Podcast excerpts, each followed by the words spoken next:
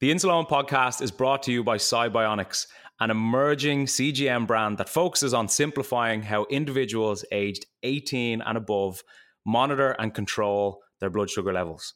Upon becoming available on the market, the SiBionics GS1 CGM has helped users worldwide navigate the complexities of diabetes management with more confidence and peace of mind. Thanks to SiBionics, now more people are able to view and share their real time glucose data, receive customizable glucose alarms, and generate full AGP reports, all directly from an intuitive SiBionics app empowering them with the necessary information to make better decisions about their health. SiBionics combines data accuracy and comfort of wear, which is important to us all, with a feature rich app. The 14 day scanning free and calibration free SiBionics GS1 CGM aims to deliver reliable, seamless diabetes management experiences. For more, check out cybionicscgm.com.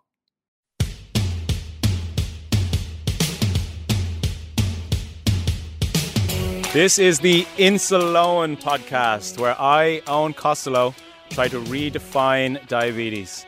In this week's episode, and then when you hear about stuff like this, you realize you've obviously taken your supplies for granted so much up to this point. But it's it's it's heartbreaking to read that. But before we get into that, everything you hear on the Insuleoin podcast is from my own personal experience. And if you have any worries or issues regarding your diabetes, please contact a medical professional. Now, let's get stuck into this episode. Good afternoon, and thank you for joining us for another episode of the Insuleoin podcast. I know I say it every episode, but I do greatly appreciate the fact that you're here right now with me and Graham, listening intently and ready to listen and learn listening intently to listen. That doesn't sound anyway. Happy you're here. What's happening, Graham? I just had six turkey sausages and now I'm pretty full. Why did you have six? Uh, because you know when you get you open up a packet and you realize ah, I kind of wanted four, and then so I said I'll cook all six, and then I left two in the pan, and then I went to eat them and had some scrambled egg as well, and then I went back to do the washing up, and then I saw the two in the pan, and I was going to put them in the fridge maybe for later on. I was like, ah, I'll just have the two now. now I feel very full. I used to eat turkey rashes. Rashes? Tur- Are you okay today? rashes. Right, let's, let's just restart the whole episode. I used to eat turkey rashers yeah. in New York, and they were amazing. What are the sausages like? They're lovely. They're very nice. Now, I have had different variations of turkey rashers. There's some which are just they taste like cardboard and there's no fat at all in them and they're just these circles lean protein it's literally nothing else on yeah. it it's so it's so cardboardy and then there's other ones which are more kind of like turkey fillets but they're being uh, passed off as rashers now i am very conscious that rasher is a major irish word oh true yeah true. rasher now if you were to go into new york and ask for some turkey rashers i wonder what they would have said to you I don't even know where the word rasher comes from. So it's it's oh, bacon. I think there's a famous Irish artist called Rasher. I'm going to Google where does the here. Let's get on with this. Nobody cares about your rashers. Rasher come on, let's go. From one second now. Where did the word rasher come from? Rasher. The word rasher most likely comes from the Latin rado, razi, razum, a rasher of bacon. Oh, interesting. So it's actually called a rasher of bacon. Oh, weird. There we go. Well, a rasher of turkey rasher of turkey bacon. Mm. How are you, Eoin? Any any stories for me? What's going on in your life? You all right? All good in my life. I, I'm I'm excited because I love these episodes. I always love doing the email ones because I learn a lot from the people who listen to the podcast when they email in, and I love hearing about all the experiences. So I'm buzzed for that. But in terms of my life, nothing too exciting these days, apart from the fact that my blood seemed to have settled now like nicely from COVID, which is good because we only recorded that episode last week saying my bloods are still affected. So within the week, they've actually settled down nicely, which is good. Settled back to what they were pre COVID or settled into a new routine? Settled back in terms of my basal is back to what it was. So I'm taking 12 units in the morning, 12 units at night. Yeah. But my insulin to carb ratio is still slightly off. So I'm instead of one to 30, I'm kind of hovering around one to 21 to 25. Okay. So better, but still not fully back to what it was. But it's all just part and parcel of the experience, I guess. Yeah, getting there. Getting there. exactly. Right, will, will we head into some of these emails? Let's get into it. No messing around anymore talking about rashers. Email number one comes from Oregon Dennis and subject my diabetes with COVID. So this would be very apt in what we were talking about over the last two Mm. weeks. Hi, Eoin and Graham. I've just listened to your podcast about your diabetes still being affected by COVID, and I really thought it was my situation. So this must be in relation to last week's episode then. what a 91. coincidence that I just mentioned it now, this email. Oregon says, I've been diabetic for 18 years now. I'm 21 soon, and I contracted COVID 19 in October. I'm currently using rapid insulin as I think it's more practical. I used to use low levels of insulin, and my endo said that they were doses for a child, but it worked well and my diabetes was quite balanced. But since I got COVID, it has all changed. I've had to double my dose, even when I wasn't eating that much. I also had to totally change my basal insulin because it was really chaos. My doctor advised me to give my diabetes what it needed, and if it was more insulin, I had to give it more insulin. If anyone is experiencing something similar, my advice is to be brave and rediscover your diabetes and your new needs. I promise it will get better. Don't overwhelm yourself with stress and try and use this opportunity to understand your body even more. Good Oh, luck yeah. and kisses from France.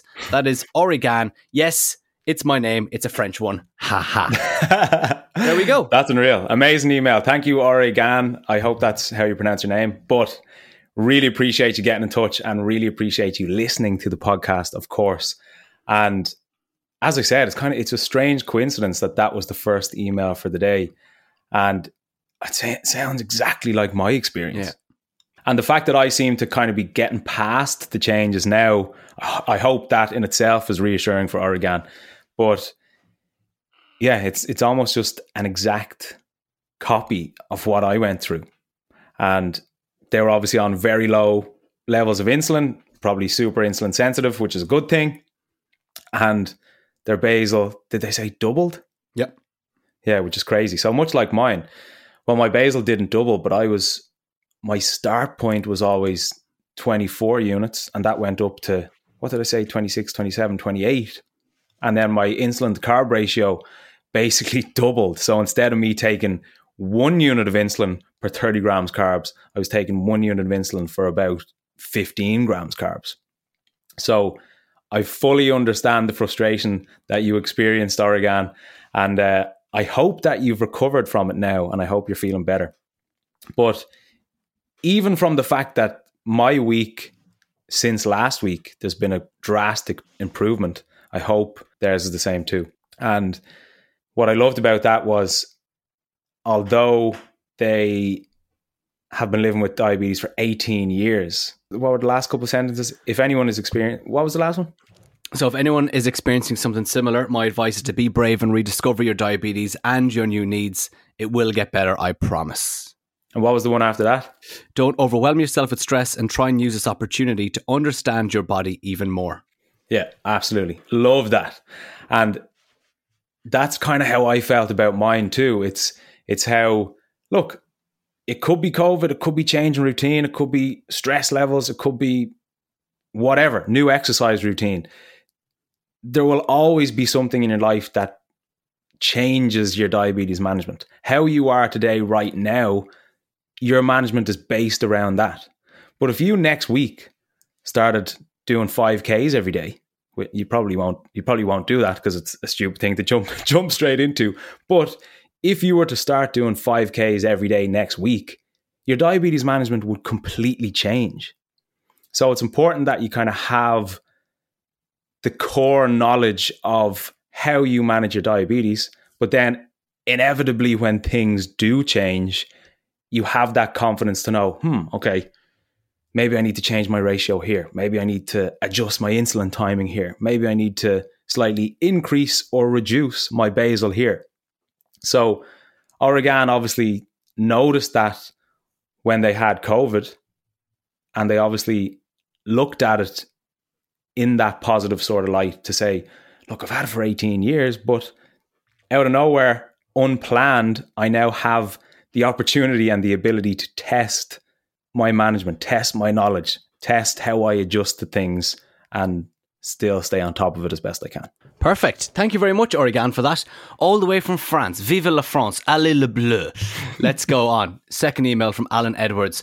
And Alan is referencing episode 90 with Katie Piazza Leslie. And mm. Alan says, Dear Eoin and Graham, what an excellent episode number 90 was with Katie Piazza Leslie and an extremely sad story of the loss of her brother from DKA. Living in the USA, I can attest to the broken healthcare system, medical insurance system, and the number of people that do not have health insurance and even with health insurance can't afford the cost of life saving medicines like insulin. The US certainly has a broken system, and it's to our own shame for allowing this to continue. My own insulin accounts for the largest percentage of my medical costs, and I've insurance coverage through my employer. Currently, the list price of a 90 day supply of 15 Novolog fast acting insulin, Flex pens, three boxes of five pens, ranges from $1,460 to $1,859. Insurance negotiates prices down to 3 to $350 range, which I have paid until I met my insurance annual deductible. Lately, after satisfying deductibles, I've paid anywhere from a low of $67 to a high of $87 depending on market fluctuations. The current list price of a 90 day supply of 12 Tresiba long acting insulin, FlexTouch pens, four boxes of three pens is $2,211. I've never seen the insurance negotiated price, but I end up paying $121 again, depending on market prices. This doesn't include the required cost of needles to fit the pen injectors or lancets, alcohol pads, BGM or CGM monitors, test strips, whose costs are ridiculous alone, sensors, transmitters, and all the other items that one needs to have for daily care. Thank you for this timely, necessary, and needed podcast during Diabetes Awareness Week slash month. I always look forward to each week's podcast, and that is from Alan. Jeez, my head is blown after that. Just it's just ridiculous, isn't it? Absolutely unbelievable. It's, it's like sick. Yeah. And look, firstly, special shout out to Alan because I know he listens to all the episodes. He always reaches out to me through email and stuff too. So I really appreciate your constant engagement and support. But hearing something like that is just unbelievable. Yeah. And even from my own perspective, I was diagnosed uh, in Ireland, and I, this is what I'm used to. And what I'm used to in Ireland and so many other people in the UK and Europe, what we're used to is not having to worry about insulin supplies or diabetic supplies. And then when you hear about stuff like this, you realize you've obviously taken your supplies for granted so much up to this point. But it's it's it's heartbreaking to read that. Mm. Like yeah. as if living with diabetes wasn't stressful enough having to pay for those sort of costs. Let me tell you a story, Graham. Go on. So when I was in New York, this was when I just kind of by chance I met a few diabetics over there and they were telling me a bit about this and what goes on in the States and the cost of their insulin and these kind of things. And there was a guy who I became friends with, and Hugh was really good friends with him too when we were over there. Huey was just one of my friends I was over there with. But a guy that we met over there was, I think, early 30s, type 1 diabetic for most of his life. And he was the manager of a bar that we used to go to. And in the job that he had, he didn't get the relevant insurance or whatever it was that he needed to get these deductibles or whatever it is in the States. So he was living in New York, and every month he said he was spending in and around, if not more, the same amount of money on his diabetic supplies than he was on his rent in New York. And New York isn't a cheap place to live. Yeah. And I remember he was asking me, he was like, "Oh, like how much does it cost in Ireland, and what do you have to do to reach your deductibles and these kind of things?" And I was like, "We just get it in Ireland. Long term illness scheme in Ireland, you get your supplies for free, which is absolutely fantastic. But it's unbelievable when you hear about these sort of prices, and for something that costs so little to make, mm. I think it's something like. Now I could be wrong, but it, I think it's something like eight dollars per vial of insulin to actually make it, and then it's sold for whatever it's sold for. It's outrageous, like. And what's unfortunate about that too is I've spoken to loads of people who obviously their priority is having that insurance, so they inevitably can afford their insulin.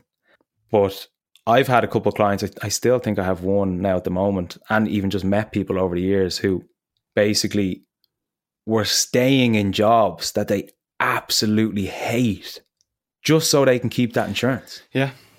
Yeah, I, yeah because there isn't another option. That's a big thing, isn't it? If getting a um, employment where they provide insurance, but then if you lose that job, you've got no insurance. Mm. So I know oh. it's unreal, and I don't I don't know if I should even say this on the podcast, but I'll say it anyway because it's it's the topic. Um, when I was leaving the states, I obviously had loads of insulin left over because when I went over, I needed to bring what I needed for the trip, and it, it just happened. It just so happened that I had some left over. So I actually had people reach out to me who are in New York who were on the same insulin as me, but didn't have any. So I was able to. I, would you even get in trouble for that? I don't know. But anyway, they needed it. So the insulin that I had left over, they were obviously on the same insulin as me. I gave to them. Why would you get in trouble for that? I don't know, sharing medication. But be more, be more inclined for the government to get in trouble for allowing this to happen. Mm. This price, forget about your sharing your medication. You're helping people survive. The government yeah. have well, no, the, screwed the, up the company, the country so badly, where they allow yeah. the pharmaceutical companies to run everything. Yeah. Well, look, the the point isn't me giving the insulin. The point of it I'm trying to make is the fact that that even has to be done. Yeah, that's disgraceful. Do you know? And then it was as simple as me getting on a plane back to Ireland, and once I land, I can just collect my supplies, no questions asked. It's unbelievable. I can, like. I can see the I see the stats on this podcast, and over fifty percent of the people who listen to the podcast are from the states, and I just feel sorry for you all uh, listening to. You must be thinking your mind must be blown to the fact that Eoin and people in the UK and around Europe and other countries around the world are actually looked after for the long term illness scheme. Mm. And obviously, you, you, like you, you don't ask for this this hasn't been done to you. It's not as if you you went out and you purposely were unhealthy. This just happened randomly. It's not your fault. And then people are being burdened by debt because your government can't look after. It's absolutely disgraceful. Yeah. And I, and I, know we're not the first people saying that. I understand that this is a massive thing in the States. But when you actually see it in black and white in front of me when I'm reading this email, and you hear from Katie's story as well about her brother and mm if he had insurance would things have been different. Like it's just. But your Katie's other, brother how many Nick, stories are there like that? Yeah, and Katie's brother Nick even said that he was reluctant to go to the hospital because of the bills once he went to the hospital. Mm. That should be the last. That should be yeah. the last thing on someone's mind when they need medical assistance or medical help. Yeah. Oh, it's uh, yeah it's a it's a big big issue. But uh, anyway, Alan, thank you very much for that. Yeah. And that is an issue that every diabetic is aware of, especially those living in the states. Mm. What's the story in Canada? How were you when we were in Canada? Did you get all your supplies over from Ireland when we were away for three months, or did you have to get any in Canada? Same as New York. So, because we only went to Canada for what was it, three, four months. So yeah. I just brought over that supply. Oh, all right. And then with the States, brought over, I think it was like a six month or a yearly supply. And then if I had friends or family visiting, they'd bring me more over if I needed. Yeah. But it only really kind of hits home with you when you hear of these stories firsthand. And it was it was really hard hitting for me to even have that conversation with Katie those couple of weeks ago because she had been living with diabetes her whole life. Her brother then gets diagnosed. The two of them kind of made a joke, which was kind of funny, like of comparing their bills. But then a big part of the reason why Nick died were those bills. And then even after Nick dying and Katie having to deal with her brother dying, she still has to deal with her own diabetes and all these bills on top of it. Yeah. It's unreal, like. Yeah. No, it's It's disgusting, really, to be honest. We'll move on to email number three from Lisa Rowlandson. And she says, newly diagnosed. She says, Hi, Eoin and Graham. I just wanted to say thank you for all the information you have shared. I was found by my daughter early last month. I hadn't replied to any texts all day, which is so not like me. So she popped in after work to check on me. I was unresponsive and I was taken into hospital with DKA and a high of 41. I spent a few days in ICU before being transferred to a standard ward and let home. I found my new life of being a type 1 like many others a shock. I'm 52 and I've lived without many illnesses apart from mild asthma my whole life. Your podcast was a light bulb moment. I want to spread awareness as I've also found there are so many people who haven't a clue unless they are dealing with it in their circle. I love what you teach on the podcast, and if I can help people as you do, I will feel content with my lot. Thank you so much. And that is from Lisa. Amazing. Thank you, Lisa. I appreciate you re- reaching out. And of course, we appreciate you listening to the podcast. I can't even speak today properly. So I apologize for that. But another pretty intense email. Yeah. And look, thankfully, Lisa was found and, and she's obviously healthy and happy now and probably enjoying her diabetic life at this stage. But it just goes to show you. We like to have a laugh on the podcast. We like to highlight the positives of things, but it's very serious.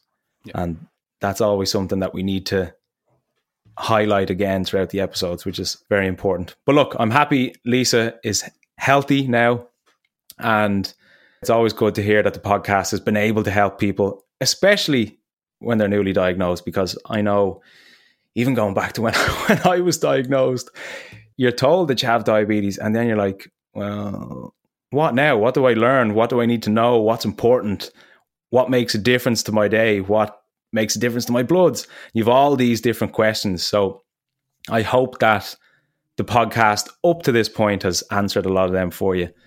And um, I think it would be important to, well, I wouldn't feel right not leaving a couple newly diagnosed diabetic tips before finishing this email. So I suppose three tips that I would give somebody who is newly diagnosed would be live consciously, as I always say.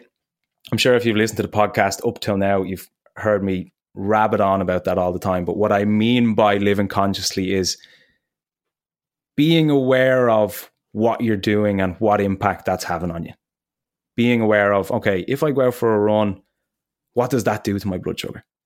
If I go out for a walk, what does that do for my blood sugar? If I eat a burger, what does that do to my blood sugar compared to what happens to my blood sugar when I eat a salad? Because all the different things that we do and don't do will have different impacts on our bloods. So living consciously is a big part of that rather than just kind of going about your day and not really taking note of anything that happens. Number two would be give yourself permission to fail. That kind of sounds cheesy, but it's important because when you have type 1 diabetes, as much as you would love everything to be perfect, it's never going to happen. Myself included. I would love to be 100% time and range every day, but it's never going to happen. So giving yourself permission to fail, and I'm going to use the word fail in relation to, let's say, highs and lows, highs and lows. It's not failing, but that's just the word I'm going to use. And let yourself know that, look, I'm going to have highs, I'm going to have lows, but what can I take from them? And a client said something very interesting to me last week. She said, I think she went to diabetic camps when she was a child. And she said one of the camp hosts or leaders or whatever they were said that whatever blood sugar reading you have, it's giving you information. And that information can be used in the future too. So if I have a really, really, really high blood sugar through the night, what's that high blood sugar telling me? Is it telling me that I ate too close to bed? Is it telling me that I'm sick? Is it telling me that I didn't take enough insulin before bed? there's always going to be something you can take from a high or a low. Obviously, treat the high and treat the low before you look into it in more detail because your head might be a bit all over the place. And number three would be always have hypo treatment. That's a very, very, very important one. And that doesn't just go to newly diagnosed, that goes to any diabetic listening. Always have hypo treatment on you because you don't know when you're going to have a hypo or how much hypo treatment you will need. So do not ever leave your house without at least a packet of glucose tablets in your pocket. It's extremely important because if you have a high, you can go about your day a lot longer than you can if you have a low. If you have a low blood sugar, there's a limited amount of time you have to treat that before you potentially pass out. So it's important that you always have something on you that you can conveniently take if and when your bloods drop. What do you think of those tips, Graham? Useful. I like those tips. And the, I'm pretty sure we did another episode actually. Um, and I should have looked it up while you were talking, but it literally just popped in my head there where it was. So you're diagnosed what now? Wasn't that one? Wasn't that one we did? Or was that one we planned to do? Geez, that sounds like a good episode. I don't think we did do it, but maybe it's one we've planned. Uh, I don't remember doing it. Uh, do you know what? That's a I'll, great episode. I'll, we definitely have that in the, in the calendar, don't we? and you've just maybe it. it's one of one that we've got to do. Well, look, Lisa, Alan, and Oregon, thank you so much for your emails, and of course. If you want to get in contact with us, we love hearing from you. The Insuleoin podcast at gmail.com. If you've already sent an email, don't worry. We are working our way through them, so we will get your emails. Don't you worry. Absolutely. And look, loads of loads of people that have emailed have even said in their email, I had this story, and every time you say to send in an email, I'm always questioning should I send it in or not? Send it in because it doesn't matter if you think it's a funny story, a scary story, a sad story, a story that isn't even relevant to the podcast. We love getting those emails in. We love reading through them. Well, Graham does, and he reads them out to me. So that's hmm. what that's why we do these episodes. But any experience you have is relevant and important to the podcast. And like we always say on this, when we do these email episodes, it's not just me and Graham, it's the people who email, it's you listening. It's like we're all having a big conference or, or conversation. So it's a good idea to send it in. So please don't hesitate to do that. And I can't, I can't find that episode, so that's a great one. We'll write that one down. I definitely, I definitely have that in the calendar. So you've now spilled the beans on a good oh, episode. No, well that's that'll keep people hooked. Yeah. Oh my god, I can't wait. Keep them ready. I can't wait to hear that. Even though I'm already diagnosed, but sure, look, I like hearing the lads chat. yeah, um, but no, look, can't find it. I knew we didn't do it. Well, it's a good one on the way. There we go. Yeah, happy so, days. What was the title? I'm just diagnosed. What happens now? what next? Yeah, that's a good. One. What episode. next? So stay tuned for that episode as always, and like I always, always say, we really appreciate you tuning in. I oh, there's that. Strangely enough, that's my glucose tablets drop drop ah, out of my pocket. See, he practiced what he preaches. He always has them on him. That's hilarious. What a coincidence. But thank you for tuning in. We appreciate it. We know there are hundreds of thousands of podcasts you can listen to nowadays. So anytime you tune in here, it doesn't go unnoticed. We look at all the stats we know where you're from. We know where you live. And we appreciate we appreciate you being in touch. So have a good day. Have a good week. Look after those bloods, and we will chat to you soon. Take it easy, Graham. Bye bye.